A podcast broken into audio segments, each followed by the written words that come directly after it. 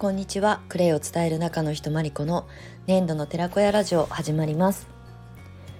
粘土の寺子屋ラジオはクレイを伝える人を応援するチャンネルです。はい。3月13日月曜日、えー、今日はちょっと夕方になりましたが収録配信をお届けしていきたいと思います。今日はですね、えー、雨が日中ずっと降っていて今止んだんですけれどもちょっとねあの午前中から打ち合わせというか顔合わせをあのするのにねまあ軽くミーティング兼ねて出かけておりました。あの U ターン移住してきてから、えー、出会った鎌本さん。でまあいろいろね何度かちょこちょこ足を運んで遊びに行かせていただいてた中でまあ、あのろくろ体験とかねあの手びねりじゃないですけどあのコップを作ったりとかでね私が何度かお世話になってる鎌本さんなんですがそこのねあの、えーと、代表の方とねいろいろお話ししている中でなんかね食べる会、まあ、食器をねあの、まあ、使ってじゃないですけどあの陶器、まあ、笠間焼きという器を、まあ、彩ってまあ、食べる会みたいなことまたやりたいんだよねっていう話が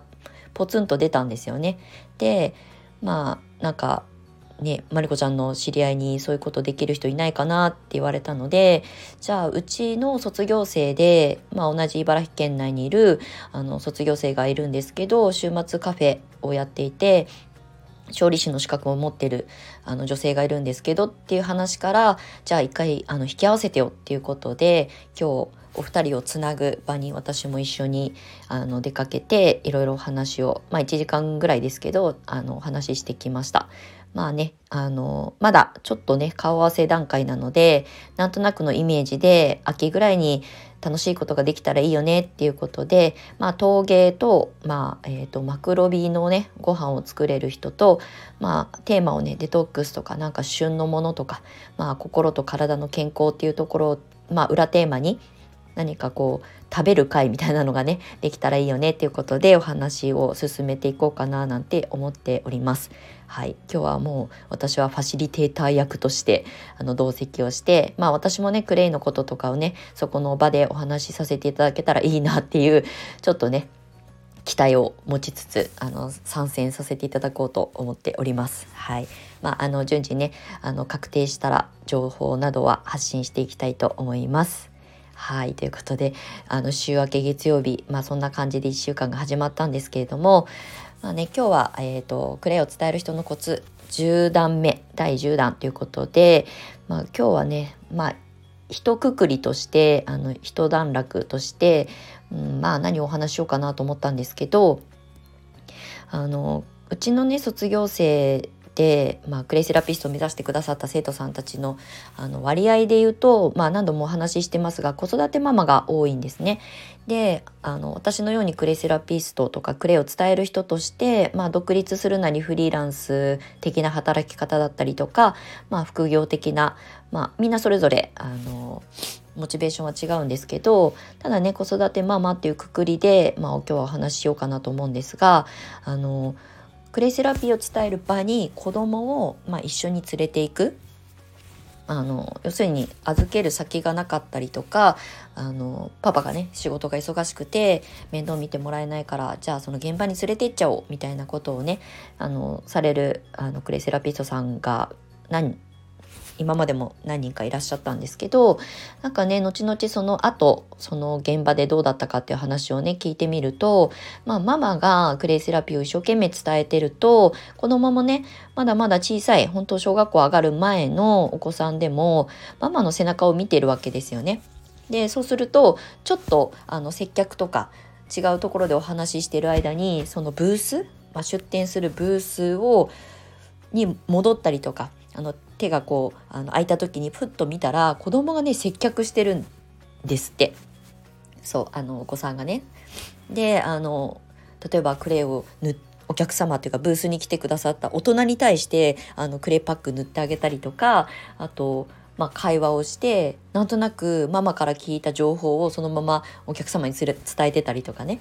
であとはその気に入ったからクレイを買うよってなった時にちゃんとお会計まで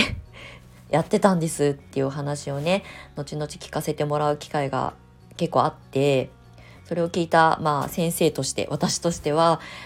まあ、驚きもあるけれどもやっぱりその働く姿とかねまあ仕事として向き合ってなかったとしてもそういうイベントごとに出店してママが一生懸命クレイのことを伝えてると、まあ、子供もねママがいいと思って一生懸命伝えてる姿を私も応援しよう僕もあの応援したいとか関わってみたいとかっていうふうにきっと思うんだろうなっていうふうに思います。そうでだからあのクレイを伝えるコツっていうコツではないかもしれないですけど、まあ、クレイセラピーを勉強されている方の中で子育てママも今ももちろんたくさんいらっしゃると思うんですけど子供と自分を切り離さずに、うん、自分が活動する場に子供を連れていくのはどうなんだろうっていうふうに思われる方は逆にね是非お子さんを連れて一緒にあの店番するっていうかねそのブースを一緒にあのなんだこう運営するとかねっていうことをされるとなんかねすごくいい大人も勉強になると思います。子どもの姿を見てね成長が見れるし、うん、なので伝えるコツ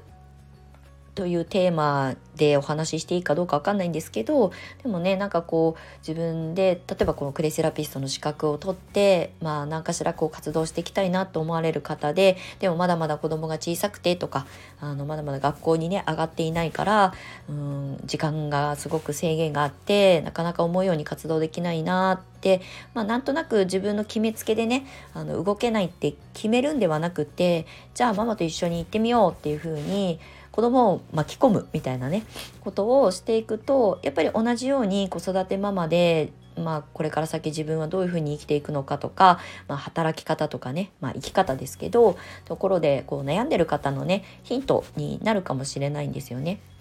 そうするとじゃあ私にもできるかもって勇気にもつながるかもしれないそういうきっかけを提供できる人であるとうん、まあなんかこうクレイを伝えるっていう意味でもいいことにつながると思うし誰かの背中を押すあの役目を担えるんじゃないかなっていうふうに思います。私も私は子供がいないのでそういう経験をしてないんですが私も自分の母親が専業主婦で、まあ、時々パートとかしてたんですよね。で子供の時は母親がパートで働いているお蕎麦屋さんに友達を連れてお蕎麦食べに行ったりとかしてたんですよ。あお蕎麦屋さんで働いてたんですけどその当時ね。でまあ小学校ぐらいの時かな。もう小学校でも結構もう高学年に近い時だったんですけどでもねお母さんが家でいる時の母親の顔ではなくてやっぱり人前に出て接客をしているお母さんの顔を見た時働く姿を見た時にあなんかいつものお母さんとはまた違うあの大人として社会にあの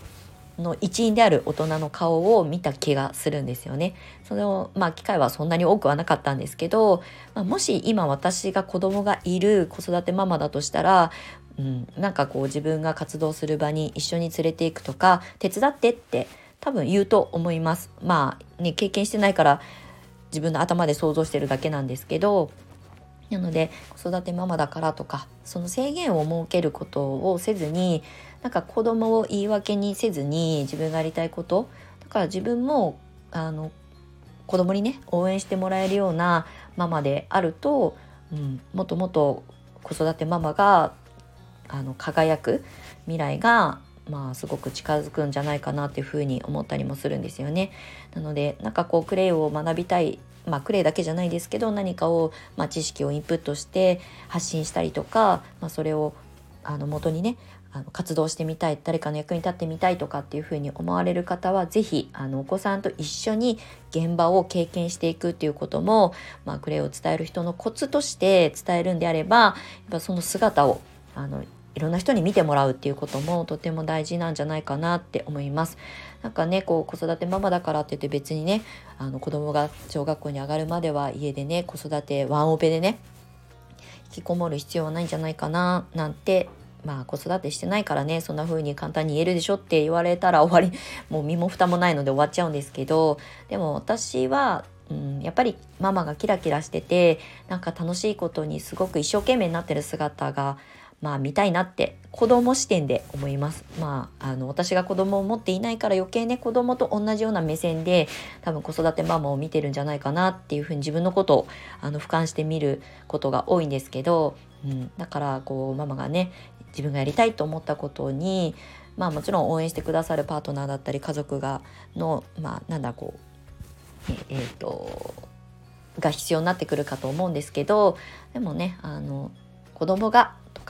あの子育て中だからとか子供を預ける先がないからとかで自分に制限をかけるのはちょっともったいないかななんて思ったりもします。はいまあ、クレイセラピストの養成講座、まあ、今ねママクレイセラピスト養成講座ということで最終募集をさせていただいてますが、まあ、ママの活躍これから先の未来は、まあ、どんな時代になるか本当にわからない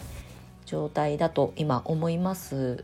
ので、うん、なんか今のうちにチャレンジするとかねあの一緒に子供と考えてうん子供だからって言って意見がないわけじゃないのでちゃんと意思があるからね。まあまだまだねあのバブバブの赤ちゃんは子供言葉が話せないのでなかなかねその意思を伝えてくることはないでしょうけどある程度ね言葉が話せるようになって自分でこう意思表示をするようになってくるとまあそういう現場でねママが動いてる姿とかママこれ私やっとくよみたいなことをねなんか自然とまあそれも成長なんでしょうねするようになって驚きがありましたなんていうね報告を受けたり何度もしているので、まあ、それはすごい素敵なことだなって今も思います。なのでね本当にあのママが笑顔であの元気であの生き生きしてるまあ、自分の、まあ、お金云々はちょっと横に置いといて生きがいになるような誰かの役に立って喜んでもらえるような何かしらをあの自分の手中に収めてね あの活動されたりとか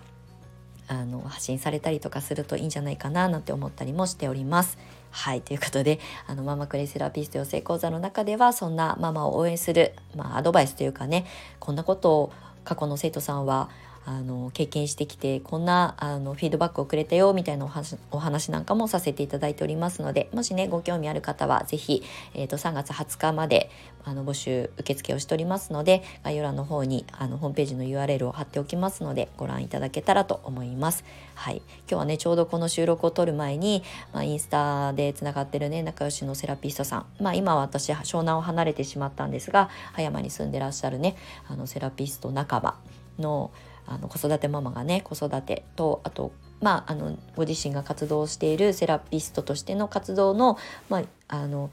活動の中でお子さんをね一緒にこうあのイベントに出展したりとかっていう行動を共にしている姿をね何度もあのインスタを通して SNS を通して見させてもらっててまあそんな話を今日は含めてうちの生徒さんの過去のねフィードバックなんかも織り交ぜながらお話をさせていただきました。はいということで子育てママ応援企画じゃないですけどママクレイセラピスト、まあ、最後の募集となりますのでもしあの我こそはと思ってくださる方がいれば一緒にあのママの新しい生き方としてあの一つの選択肢として見ていただけたら嬉しく思います。はいということで、えー、今日も収録最後までお付き合いいただきましてありがとうございました。まあ、まだまだ今日1週間始まったばっかりですがあの素敵な3月もう中旬ですねあのお過ごしください。はいということでまた次回の収録配信でお会いしましょう。最後までお付き合いいただきましてありがとうございました。年度の寺子屋まりこでした。またね。